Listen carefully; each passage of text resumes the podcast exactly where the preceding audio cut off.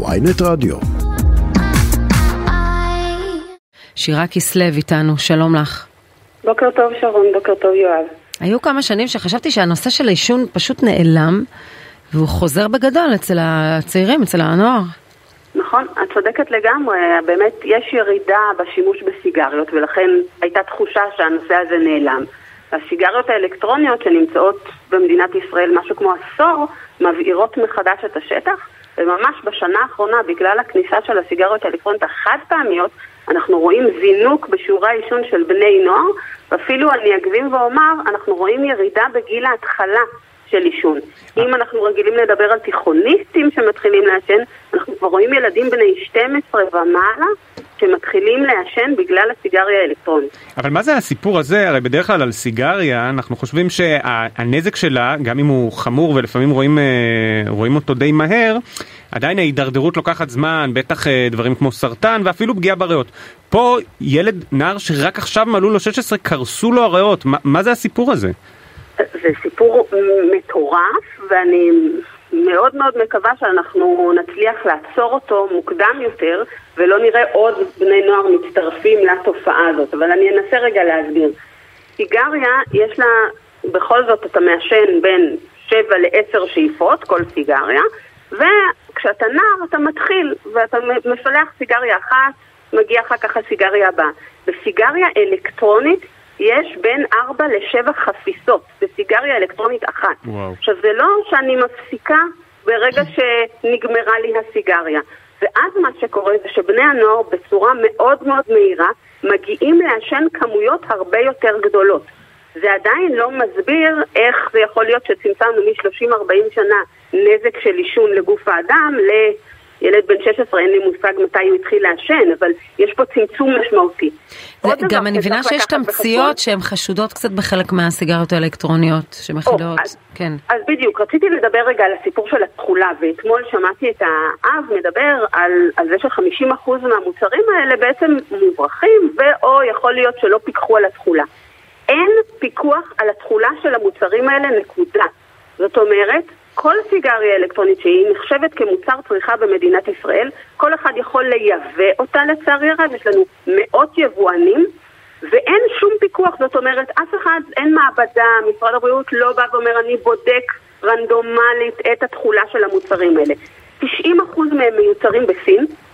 וואו. בחברות קטנות מאוד, ואין לנו שמץ של מושג מה הן מכילות בפנים. זאת אומרת, אנחנו יודעים בגדול להגיד שיש בהם ניקוטין, שזה החומר הממכר, והוא גם רעל בפני עצמו.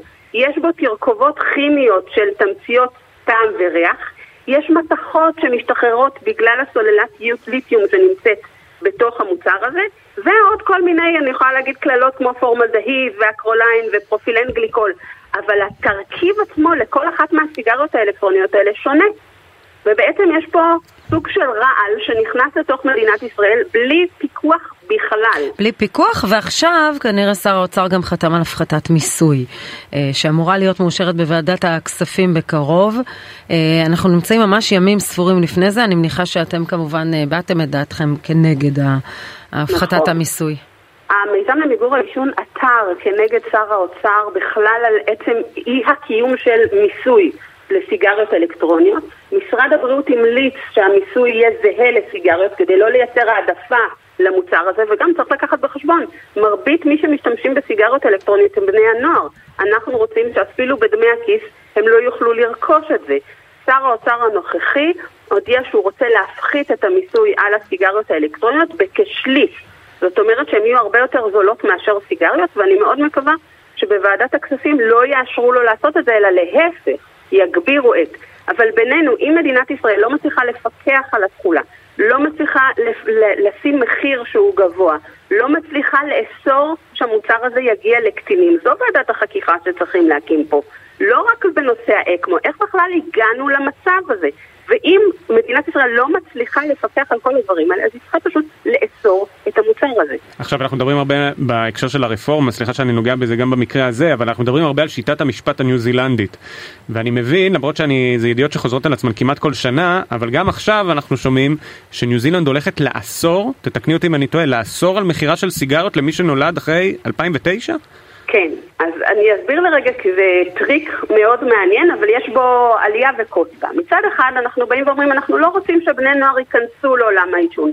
אז בואו נגביל מראש את היכולת מכירה לגילאים הקטנים, כדי שכשהם יגדלו, הם כבר ידעו שהם לא יכולים לקנות את המוצר הזה. זה מה שניו זילנד זה נקרא דור ללא עישון, וזה מה שניו זילנד מנסה לעשות. אבל שימו לב, ניו זילנד אוסרת רק סיגריות ומשאירה את הסיגריות האלקטרוניות בחוץ. איך, איך ומה נוס... שאנחנו באים ואומרים, okay. אוקיי. לא, צריך את כלל מוצרי העישון לאסור. כרגע יש לנו מבוגרים שמעשנים סיגריות, ולכן אנחנו יכולים בעצם גזירה שהציבור לא יעמוד בה, ולכן מה שאנחנו ממליצים זה לאסור סיגריות אלקטרוניות.